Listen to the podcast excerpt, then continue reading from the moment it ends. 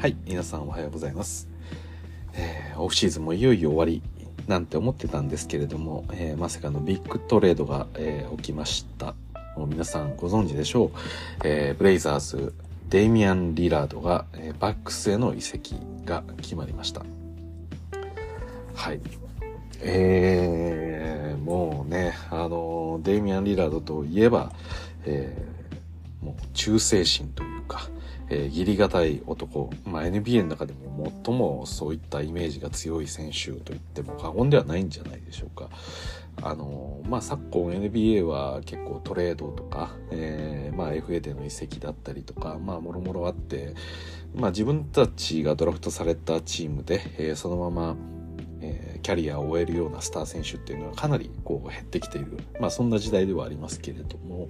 まあ、その中でもねデイミアン・リラードは、えーまあ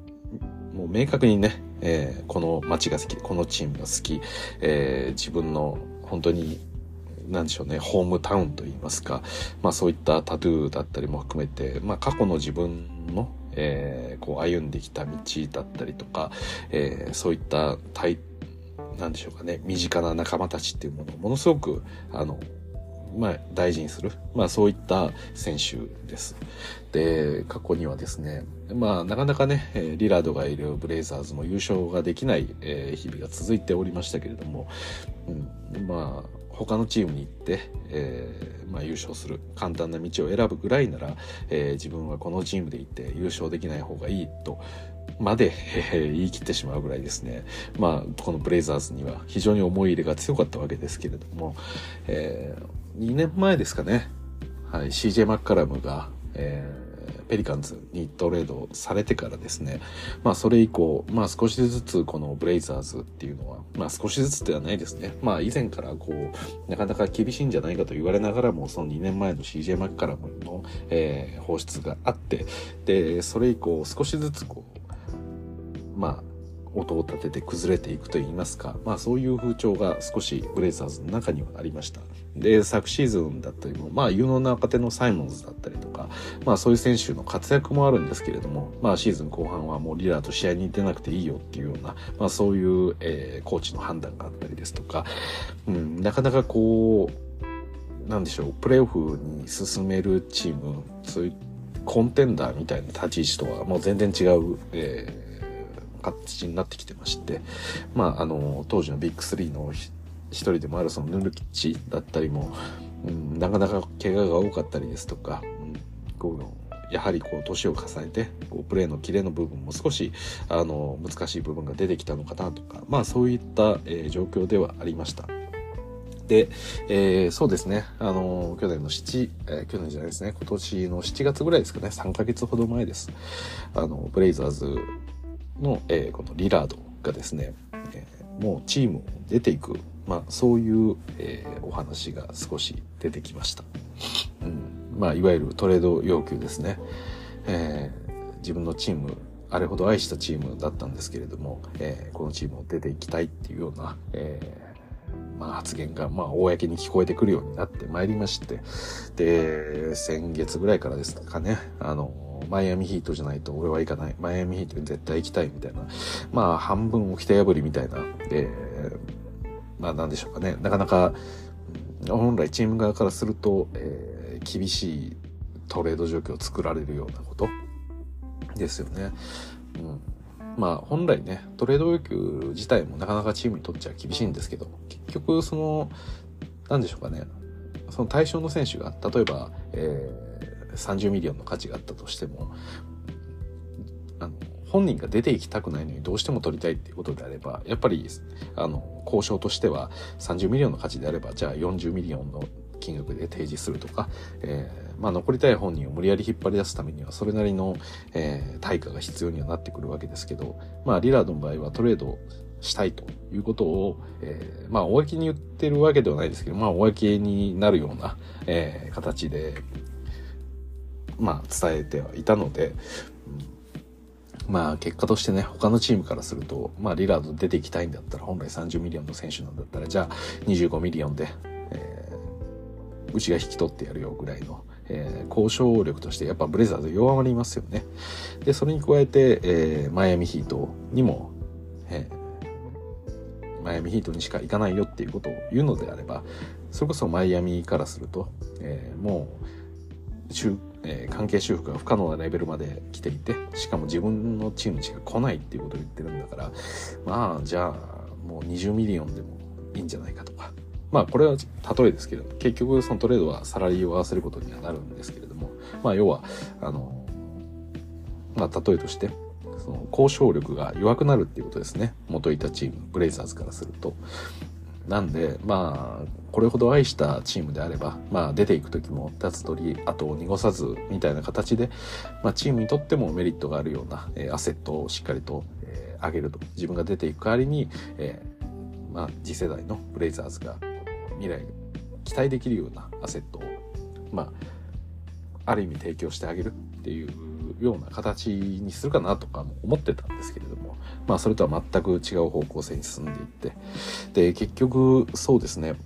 あの、長々と前置きを話しましたけれども、えー、まあ、ブレイザーズから、えー、バックスに移籍となりまして、で、今回のトレードに関しては、えー、3チーム間でのトレードでした。え、ブレイザーズ、バックス、サンズの3チームですね。で、まあ、いろいろとまあ、3チームトレードなんで、まあ、指名権だったりですとか、スワップ権だったりですとか、あとは、まあ、若手選手のトレード、サラリー合わせの部分があったりとかもするんですけれども、まあ、大きなところで言うと、えー、ブレイザーズからリラードが出て、そしてバックスからは、えー、ドリュー・ホリデーですね、が、えー、ブレイザーズに加入することになったと。まあ、これが今回のトレードの中でも、えー、一番大きなタレントですかね。で、あとは、まあ、ヌルキッチが、えーブレイザーズに、えー、ブレイザーズじゃない、サンズに行ったのかな。そうですね。ヌルキッチは、えー、結局サンズに行った。いや、あそうですね。そのはずです。はい。で、えー、そうですね。これで言うと、まあ、うん、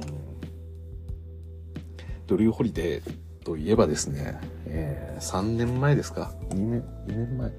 去年がデンバーだから、一昨年ウォリアーズの3年前ですね。3年前に、えー、バックス優勝してますけれども、その時の優勝メンバーが、えー、ホリデー、え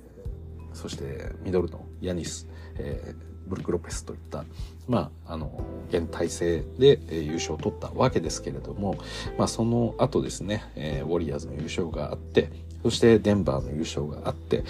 えー、まあその間もね、あの最強の布陣にはしていたもののですね、あのバックスは連覇できなかった。そしてその責任を負う形で、えー、ブーデンホルツァーが出ていった。ただ去年に関しても、えー、残念ながらというか、えー、まあ、まさかのマイアミがですね、えー、東のカンファレンスを、えー、制したというところで、まあ、現行メンバーではちょっと優勝が厳しいんじゃないかっていう見方が出てくるのも、えー、まあ、理解できると。うんえー、まあ、一説ではやっぱりこのヤニスをいかにして、えー、バックスに保つのかっていうところが、えー、今回のこのリラードのトレードにつながったんじゃないかっていうことも言われてたりします。まあ、結局、ヤニスはですね、あのまあ、このメンバーが最高なんだとか、えー、自分はミルウォーキーっていうチームで優勝したいとか、えー、そういうこともいろいろ言ってはいるんですけれども、それこそ優勝する前のシーズンあたりからですね、まあなんかいろいろと動こうとしてるような、まあちょっと不穏な動きがあったりですとか、まあ結果優勝できたんで、その話は一旦なくなったんですけど、ただ結局ですね、あの、まあやっていく中で、どうしてもこううまくいかない時には、あの、もうやはり、あの、やるし、もうヤニスを引き止めるためには何かしらのこの前進をしているんだぞっていうことをチームとしてもやっぱり見せなきゃいけないっていう、まあ、その中で今回のトレードがあったんじゃないかなと思ってます。はい。で、結局その、そうですね、あの、バックス体制、あの、ドリュー・ホリデーがいる形での体制で優勝しているので、まあ、不可能ではないんでしょうけれども、あの、やはり、そうですね、まあ、基本的に NBA の世界っていうのはやはりそのモンスター級のプレイヤーがいてでそのモンスター級のプレイヤーが最終ニッチもサッチもいかなくなった時に無理やり得点を取って勝つとか あのまあいろんな歴史的なハイライトの中でもまあそういったシーンって多分にありますよね。そのエースが、えー、なんとかこじ開けて無理やりにでも得点を取るみたいな、まあ、それをこれまでミドルトンが、えーまあ、バックスの中で任されてたわけですけど、うん。まあ、やっぱりね、あの、ヤニスというモンスターいながらも、まあ、ヤニスはそのミッドレンジだったり、えー、まあ、スリーだったり、そういった外のシュートを、あの、まあ、本当の最後のフィニッシュというか、まあ、ブザービータートで選択できるほどの信頼性はやっぱりないんで、まあ、ミドルトンに任せることになってましたけれども、やっぱりそれじゃ足りないというところで、えー、まあ、今回、あの、リラードのような、まあ、本当に、まあ、いわゆるクラッチシューター感じのプレイヤーですよね。まあ、彼を連れてきたことで、まあそういった、まあ本当に厳しい、えー、競った試合でも勝ちを掴んでいけるんじゃないかという、まあそういった期待感があったんだと思います。まあそれによってね、えー、このバックスは、え、まあもともと優勝候補とは言えたんでしょうけれども、さらにね、あの、まあ期待できるチームになったんじゃないかなというところです。でまあフィットがどうなんだとかっていう話はまあ結局のところ蓋を開けないと分かんない部分ではありますけどただまあなんかシンプルに想像してもものすごいあのハイピックで、えー、まあヤニスとディラードのピックアンドロールっていうのはまあ明らかに強力ですよね。うん、まあヤニスの一番の強みっていうとやっぱりあの強力なドライブであのまあトランジションとか本当に驚異的ですよね。なんでヤニスがスピードに乗った状態でボールを持ってあの大股な、えー、足で 一歩二歩と踏んでそのままダンクに持ち込む、まあ、あれを止められるプレイヤーっていうのは存在してないんで、うん、やっぱりあの形がヤニスの一番の武器ですよね。でそれに対して、まあ、リラードといえば、えー、まあそうですね、ドライブとかももちろん綺麗ありますけれども、やはりディープスリーが一つ代名詞かなと思います。ので、まあ本当にね、高い位置で、えー、それこそ、えー、リラードはロゴからでもね、えー、スリーを決められるような選手なんで、まあロゴ少し超えたぐらいのところから、えー、ヤニスがスクリーナーとしてやってきて、で、そこでピックをかけて、で、うん、ヤニスが中にダイブするんで、そこに、あの、入れられればもうヤニススピードに乗った状態からスリーポイントラインを超えてくるんで、もうそうなるとね、もうファールなしでは止めらんないし、ファールしても止めれるかわかんないような破壊的なね、ドライブが来ますよね。で、それに対して、えー、まあ、そのヤニスをケアしようとすると、えー、リラードが、まあ、ディープスリーをぶち込んでくるっていうような、えー、そんな展開になるので、本当に本当にこう、恐ろしい、えー、ピックアンドロールだなというふうに、まあ今の時点でも想像はできますよね。はい。まあシーズン開幕、非常に私は楽しみにしております。といった、えー、ビッグトレードが、えー、まあ先日ですね、まあ1週間まだ経ってないですかね、えー、起きたばかりですけれども、え、その後に言われていたところですね、え、結局、まあさっきも言いましたけれども、え、このホリデーが、え、ブレイザーズに行ったと。で、ブレイザーズは良くも悪くも今もう完全に解体したチームになってます。はい。あ、そうですね。トレードの時、大型、ちょっと一人言うの忘れてましたけど、エイトンも今回のトレードに参加してますね。はい。サンズにいたエイトンが、えー、今回、えブレイザーズに行く形になりましたね。はい。なんで、バックスとしてはもう、もうリラードを受け取っただけで、で、あとはその調整として、えー、そうですね、エイトンが、えー、ブレイザーズに来て、えー、そしてヌルキッチがサンズに行った形ですね。で、ホリデーがバックスから、えー、ブレイザーズに来たということなんで、まあ、ブレイザーズには、えー、ホリデー、えー、エイトン、そして、えー、で、いいんですかね。はい。ホリデーとエイトンが来た形ですね。はい。で、えー、まあそうなってきますと、えー、この、なんでしょう、再建チームであるレイザーズからすると、まあベテランはいらないわけですよね。まあこれから新たに、まあサイモンズを主力にするのかどうかわかんないですけれども、あの、作り直していくっていうフェーズなんで、やっぱり指名権だったりですとか、まあ有能な若手が欲しいといったところで、で、逆にホリデーは、あの、本当にバックスでも重宝がられたように、まあいわゆる、えー、ディフェンスがめちゃくちゃ強力な、えー、ポイントガードっていうのは、まあ、なんでしょう。優勝争いをしてるチームにとっては非常に必要な存在ではあったんで、まあ他のチームからするとね、あの、かなり注目度が高かったわけです。で、いろいろとね、えー、噂は立ってはいたんですけれども、まあそのホリデーも、えー、昨日トレードされることが決まりまして、えー、そのトレード先が、えー、セルティックスということですね。はい。まあ、ここはね、やっぱり、あの、まず最初に思いつくところですよね。セルティックスは昨シーズン、えー、カンファレンスファイナルまで行ったんですか？えー、だったと思うんですけれども、まあ、そのセルティックスがですね、えー、昨日失ったのが、えー、まあ、セルティックスの魂とも言えるようなガードの、えー、ディフェンダーであるマーカス・スマート。まあ、そうですね。マーカス・スマートほどの選手を失ってしまうと、えー、やはりこのオールスイッチのディフェンス、セルツにとっては、非常に大きな穴になるんじゃないかと言われていたんですけれども、まあそこを補うとなればね、えー、ドリュー・ホリで、まあ一番わかりやすいですよね。もう単純、まあ、うん、ディフェンスっていう観点だけで言うと、もうアップグレードされたぐらいの勢いですよね。まあ、セルツは今の体制を整えて、えーさらに強力な形で今年こそ優勝しようというような、えー、そういうベッドになったかと思います。はい。ただですね、代わりにセルツが、えー、今度プレイザーズに出したのは、えー、ロバート・ウィリアムス、そして、えー、マルコム・ブログドンということで、うん、まあ、ブログドンに関しても、まあ、そうですね、他のチームからの、えー、注目度は高いと思いますし、まあ、ロバート・ウィリアムズもね、本当に昨シーズンのセルツをもう本当に引っ張ったプレイヤーだったんで、方法とはもちろんいるんですけれども、ただね、あの、なんでしょう。うんロバート・ウィリアムズ、ちょっと怪我がちで難しい部分は多かったんですけれども、ただやはりあれがそのベンチから出てくる脅威っていうのは非常に強力ではあったんで、まあ本当にロバート・ウィリアムズまあ、特に怪我しないロバート・ウィリアムスってめちゃくちゃ他のチームからしても需要があると思うので、うん、まあこれがどうなるかってろですよね。まあ今ブレイザーズにね、エイトンがいて、そしてロバート・ウィリアムズもいるような形なんで、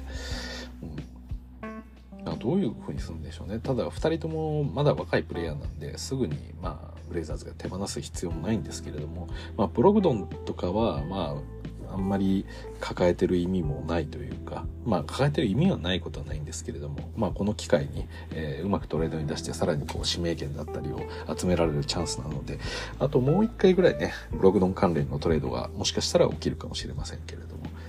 まあ、といった形でね、えー、まあ今年東の覇権を握ろうと思って、えー、リラードを、えー、強制的に呼び出して、そして、えー、盟友である、えー、まあ、ホリデーを捨てたような形にはなったバックスですが、まさかこの東のね、えー、大競合。まあ正直言って、うん、今季に関しては東の1位、2位って言っても差し支えないようなチームですよね。まあマイアミはね、ちょっとあの、まあゲーブ・ヴィンセントだったりとか、もう、ちょっと出て、出ていってしまったんで、うん、なかなかこう、まあもともとね、あの、まあプレイオフで一気に下克上をしたわけですけど、さらにそこよりも戦力ダウンした形になったんで、うん、なかなかマイアミ厳しいような感じもあって、で、その中で、まあ、あの、復讐に燃えるバックス、そして、えー、セルツ、まあこの2チームがですね、うん、1、2争いになるんじゃないかと思ってたんですが、まさかそのバックスから出ていったホリデーが、えー、セルツに入るということになると、まあこのままイースタンカンファレンスファイナルが下馬評通りといいますか、この東の1位、2位を争うことになった場合、えー、カンファレンスファイナルで えー、この対戦カードができてしまうと。そうなるとね、もうどうするんでしょうね。バックスとしては、今、リラ、バックスがもう肝入りで、えー、呼び寄せてこのリラードを、えー、例えばホリデーがマッチアップして完全にシャットダウンさせるみたいなことが起きた場合って、もうなんかバックス、目も当てられないですよね。うんいやでもそれぐらいね、やっぱり燃えてるとは思うんですよ、ホリデーは。まあ本当にね、あの、このトレードされる前日あたりにも、えー、このチームにもっといたいっていうような、えー、割とこうフランチャイズ愛みたいなものを語っていたような、えー、そういうインタビューもある中で、え突如トレードということで、まさかまさかの状況で、もう私としても非常に驚きですね。はい。うんまあいろいろとねそのまあ先ほどリラードの話しましたけど結局マイアミにしか行かないとか言いながらももう、えーマイアミにも行かず、で、この、リーラードがトレードされた後に、あの、ホリデーが浮いてたんで、まあ、そのホリデーをマイアミが取るんじゃないかなんていう噂もあったんですが、まあ、そこにも絡まずということで、まあ、なかなかこう、出せるアセット自体が少ないっていうのはあるんでしょうね、きっと。まあ、ホリデーだったり、まあ、リラードを出すってなると、まあ、相手側からするとバトラーかアデバイオが絡まない限りはやっぱり取れないと思うんですよね。うん、まあヒートの選手たちっていうのはそうですね去年のプレーオフで見せたような力強さを持っているっていうことは、えー、もちろん重々承知はしながらもなんかヒートだからこそよりこうパワーアップしてる感もなんか否めないというか他のチームに出てきた時にどれぐらいやれるのかっていうのも、まあ、いまいちこう判断がつかないかなっていう気もしますよね。なんで、まあいろいろとね、トレードの噂が出てましたけれども、まあビッグトレードはもう起きたんで、まああとは、うん、ちょっとしたものがあるのかなっていう感じですけれども、はい。まあハーデンが動くかどうかっていうところちょっと謎ですよね。うん、まあもしかしたらやるのかもしれませんし、うん、意外とサクッとね、あの終わってしまうのかもしれないですし、まあなかなかちょっとね、難しいですけれどもね。あでもまあもしやれるのであれば、やってほしいですけれども。うん。まあだからシクサーズも去年、一昨年とかもなんか優勝候補に行くぞっていう雰囲気はあったんですけれどもまあ今今回このリラドントレードで完全に東の中心がバックスと、えー、セルツになったのはまあ間違いないかなと思いますしあと、そうですね。まあ、エンビード強力なんで、あれですけど、まあちょっとそれでもね、このリラード・ヤニスアタックに耐えうるのかっていうと、ちょっと疑問符がやっぱ残りますよね。そうですよね。それこそサイブルとかも今、あれですよね。ブレイザーズに確かいますよね。うん、なんでね、なかなかこう、結構シクサーズは厳しい状況になりつつあるのかなっていう気はしますね。肝入りのハーデンの獲得もあったのに、ちょっと勢いが落ちるのかなっていう気もちょっとしてますね。はい、うん。なんで、あとは、そうですね、ユタも若返ってますし、えー、だって、マルカネンのチームって感じですもんね、今。でキャブスですかね。あとはキャブスが上位に絡んでくるか、そういう感じかなっていう気が今のところしてますけれども。はい。まあまあ、あのー、そうですね。うん、まあこういった大型のトレードがある裏には、まあそうですね、選手層の薄さっていうのは必ず問題として出てくるので、そこをどうするかっていうところですね。あの、セルツに関してもバックスに関しても、えー、そういったところありますし、まあ、西に目を向ければ、え、そうですね、サンズとかまさにちょっと層が薄いんじゃないかっていうところですよね。まあ、ポイントガード、デビン・ブッカー、本当にやれるのかっていうところですよね。まあ、ブッカーだけがこうボールを持つような形というよりかは、まあ、ブッカー、ビール、そして KD あたりでこう運んだりするんでしょうけど、うん。ただ私はね、結構ここ厳しいんじゃないかなって思っていて、まあ厳しいわけではないんですけど、なんかポテンシャルが発揮しきれないような気もしていて、っていうのもやっぱりビールの存在かなって私はちょっと思ってます。多分ね、あの、ブッカーって私のイメージ結構器用な選手なんですよ。うん、まあ本人自体の得点力ももちろんあるんですけど、あの、まあクリス・ポールと一緒になってる中で、まあちょっと、えー、なんちゅう、他の選手との合わせのプレーだったりとか、まあそういうものも結構うまくやれる選手かなっていうふうには思ってますし、まあディフェンスに関しても、まあ結構タフにやる方のプレイヤーなんだなっていう印象はあるんですけど、なんかビールって本当に割と点取り屋みたいなところに、あの、集中してるところがあると思うんで、うん、なんかそうなると、結果的にブッカーが、KD が、なんかそういう役割、いわゆるポイントガード的な役割をちょっと受けなきゃいけないのかなっていう感じもするんで、まあそうなるとね、あの、なんでしょう、ブッカーの得点力だったり、KD が得転できるところのパワーが、えー、まあ、ちょっと裂かれてしまう、そがれてしまうっていうのが起こりうるんじゃないかなと思うんで、まあなんか、あの、都合がいい、あの、ポイントカード、まあ、それなりにいい感じのポイントカード1人置いて、あの、回したりする方がいいんじゃないかなっていうふうには思いますけれども、まあまあ、まあ、あのチームは超オフェンス特化型っていう感じなんで、まあ、それはそれでいいのかもしれないですけれども。はいま、逆にね、え、レイカーズが、え、今年はかなり層が厚くなっておりますね。はい。まあ、あの、オリンピックで、えー、かなり存在感を示した、えー、我らがオースティン・リーブスもそうですし、まあ、日本人といえば、えー、ルイ・八村。まあ、彼もね、えー、オリンピック出なかった、あ、オリンピックじゃないですね。すいません。ワールドカップですね。ワールドカップ出なかったですけれども、まあその分ね、えー、オフシーズンはレブロンとたっぷりみっちり、えー、トレーニングをしていたそうなんで、まあこの二人のね、トランジション、えー、昨シーズンもいいものがいくつか見れたんで、まあそこの、えー、連動がさらに上がっているってなると、より強力な、えー、トランジションも期待できるのかなといったところです。まあレブロンもね、えー、八村のことを弟子の、弟子と呼んでいたりですとか、うん。まあかなり、あの、八村自身もなんかいろいろとレブロンに質問してるみたいですし、レブロンもそれにいろいろ答えてるみたいで、はい。まあ、せっかくね、あの、同じチームで、あの、本当に NBA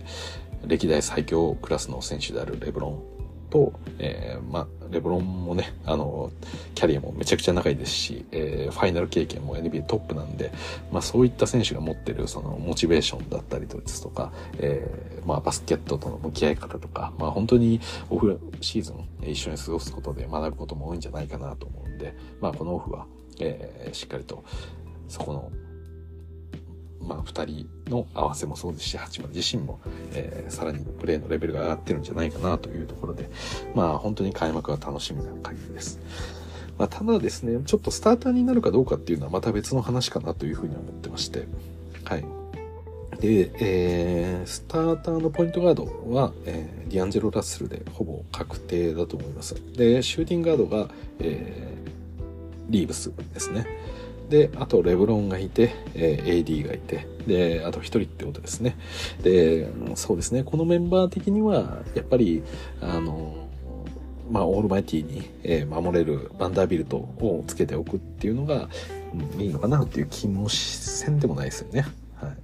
まあ、リーブスはこのワールドカップでもそうでしたけども、やっぱりディフェンスで結構狙われる節がありますし、まあ、あの、ディアンジェロ・ラッセルもそんなにディフェンスが得意なプレイヤーでもないんで、で、あとレブロンも そんなディフェンスに動かないんで、結構ね、このスターターはディフェンスにちょっと難ありっていう感じがせんでもないんで、まあなんかその辺はね、うまくあのフィットをこう見つけていかなくちゃいけないんですけど、まあそう考えるとね、その残りの一枠はなんかバンダービルトになるのかなって気もします。はい。ただ、だからといって八村の価値が薄いとかっていうよりかは、まあ、今年は本当に、あのー、そのベンチ、セカンド、サード、ラインナップが、えー、非常に充実しているので、本当に、なんでしょう。いろいろと細かく細かく、あのー、いろんなパターンを組み合わせて、え試していくんじゃないかなというふうに思ってます。で、八村の得点力っていうのは間違いなく、えこのレイカーズの中で力になると思う、まあ、それがね、えスターターとして使われるのか、もしくは、えまあ、セカンドラインナップ、ベンチから出てきて、えー、そこを求められるのかっていうのはありますけれども、え、レイカーズにとって非常に重要な選手っていうことは、え、変わりないかなと思います。まあ、おそらく今、このそうですね、レイカーズファン、これは日本人に限らずですけれども、おそらくレイカーズファンとしての期待度が高い選手2人挙げろと言われると、えー、八村、そしてリーブス、この2人になるんじゃないかなと。まあ、それぐらいね、今期待感が高いので、うん、シーズン始まって、え、どんなプレー、どんな、えー、風に成長してるのかっていうのが非常に楽しみです。はい。で、あとですね、えー、まあこれは NBA の話というよりかは NBA を見るための話なんですけれども、まあ、皆さんご存知の通り、えー、NBA 楽天ですね。はい。日本で、えー、NBA を見ようとすると NBA 楽天と、えー、で見る以外の方法は基本的にはないです。はい、楽天が、えー、NBA の放映権日本においては、えー、独占しているので、えー、楽天と契約して見るこれしかできないんですけれども、もともとね、えリーグパスっていうまあ他ベーシックパスとか、えー、チンパスをいろいろ過去にあったんですけれども、えー、まあわかりやすくリーグパス、まあ全部の NBA の試合を見られるそのパスが、えー、大体年間2万円ぐらい、2万ちょいぐらいですね。で、えー、変えてたんですけれども、えー、今回その年間契約っていうものがなくなりまして、えー、月契約のみと。そして、えー、月契約 月々の費用が4500円ですね、になったということなので、うん、これ大変ですよね。なんか私もどういう計算になるのかよく分かってないですけど、年契約の場合は、あの、更新のタイミングで、あの、まあ、勝手に更新されるのか自分で更新するのかっていう、まあ、その通知が来るんで、毎年シーズンが終わって、えシーズンがまた始まる時に契約するとか、そういうシンプルな考えでしたけど、でもこれ月額ってなると、そのプレレギュラーシーズン数ヶ月見てとか、逆にプレーオフだけ数ヶ月見るみたいな、そういうパターンもあるというのと、契約を管理するのが若干面倒になりましたよね。はい。まあ、これだけの契約なら別に面倒ではないんですけれども、昨今ね、皆さんこのサブスクいろんなところ契約されたりとか、まあスマホの 契約だったりとか、まあいろんな、えー、サブスクのような、えー、ビジネスモデルあると思うんで、まあ自分が見るときだけ契約して、終わったら解約してみたいなちょっとめんどくさいですよね。はい。それに月4500円なんで、まあこれまでみたいに年間放置しとこうとかってやっちゃうともう本当にね、5万円台とかに乗ってきちゃうんで、はい。まあ、それはちょっとバカバカしすぎるんで、皆さん、あの、さすがに控えていただきたいなと思うんですけど、はい。まあ別にね、お金にも捨てるほどあるっていうことはいいんですけど、はい。で、それと同時にですね、まあ一応、あの、まあ、緩和するための、まあ、一つの回避策みたいなものがありまして、で、それがですね、楽天モバイルに契約する。はい。で、おそらくですけど、私楽天モバイルもともと使ってなかったんで、あんまりそういうプランとかに詳しくないんですけど、一応最強プランっていうものと、えー、最強プラン、データタイプっていうこれ、この二つですかね。えー、どちらかに契約していると、えー、その楽天モバイルの、え、契約したら多分そこで発行される ID か何かですかね。で、それで、え、NBA を無料で見れるということらしいです。はい。なんで、えー、これまで NBA を見れた人っていうのは、えー、まあ、リーグパスなり NBA 楽天と直契約をしてる人だけだったんですけれども、えー、楽天モバイルを持ってる人は基本的にみんな NBA を見る権利があるということですね。ただで見られるよっていうことです。はい。で、この楽天モバイルの、えー、契約がですね、だいたい月、ミニマムで、えー、なんで利用料が、えー、月通信料3ギガ未満とかになると、えー、月1000いくら、まあほぼ1000円ぐらいですね。980円ぐらいに、えー、税金が乗っかって1000円ちょいとか、そんな感じだったんで、ほぼ1000円。月1000円で、えー、ミニマム楽天モバイルが契約できると。使わなければ、そんなに使わなければっていう話ですけど。はい。なんで、それで考えると、えー、年間に直しても、まあ、1万2000円程度なんで、もともとの、えー、年間契約2万ちょいと比較しても、えー、非常に安価であるということなんで、まあ、そうですね、えー、先ほどの月々4500円の契約を、えー、するぐらいして、年間丸々放置すると5万とかになっちゃうんで、まあ、それが嫌な方っていうのは、楽天モバイルを契約すると。まあ、今使ってる、えー、他のキャリアの携帯を楽天モバイルに変えるでもいいですし、また、あの、まあ、今と別で2代目ということで、えー、購入するもよしといったところですね。はい。なかなかね、あの、やり方的には、あの、納得しないとか、えー、いろいろと、えー、賛否両論分かれた、えー、お話ではあったんですけれども、ただですね、えー、まあ、まあ、気持ちわからんでもないですが、そのために1万円、2万円余計にお金払うのも、なんかバカバカしい部分であると思うんで、はい。で、今のところは、おそらく契約解除しますって言った時に、特にその解約料みたいなものかからないみたいなんで、まあ、仮にね、えー、契約し始めて、NBA を見始めて、で、途中で、えー、NBA の無無償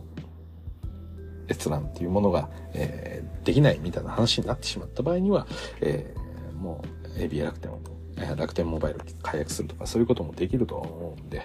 い。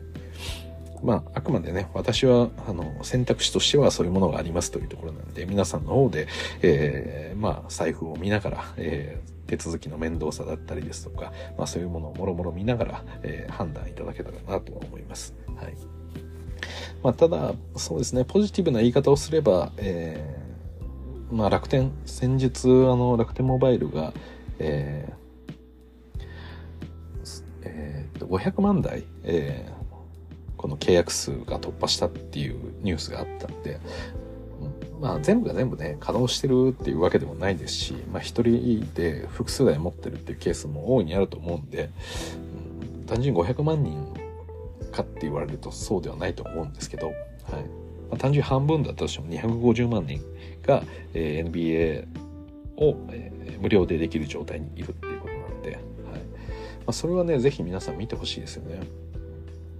だからなんかね、あのまあ、今回の、えー、まあ、NBA 楽天の、えー、配信というか契約関連が変更になるにあたって結構楽天モバイルを契約した人とかっていうのが周りにいてで端末の楽天のものを買ったっていう人とかの、えー、ちらっと見せてもらったんですけどなんか結構プリセットとかであの楽天系のアプリがいっぱい入ってるらしいです。はいなんですけど、まあそこに NBA 楽天も入れてくれれば、あの、これなんだと思って皆さん見ると思うんで、まあ楽天にはぜひやってほしいなと思いますね。まあ、せっかくね無償で提供しててもそこの認知が伝わってないと結局誰も見ないんで だからやっぱりあのせっかく NBA を、えー、楽天モバイル利用者に、えー、無償で開放するのであればやっぱりみんなにちょっと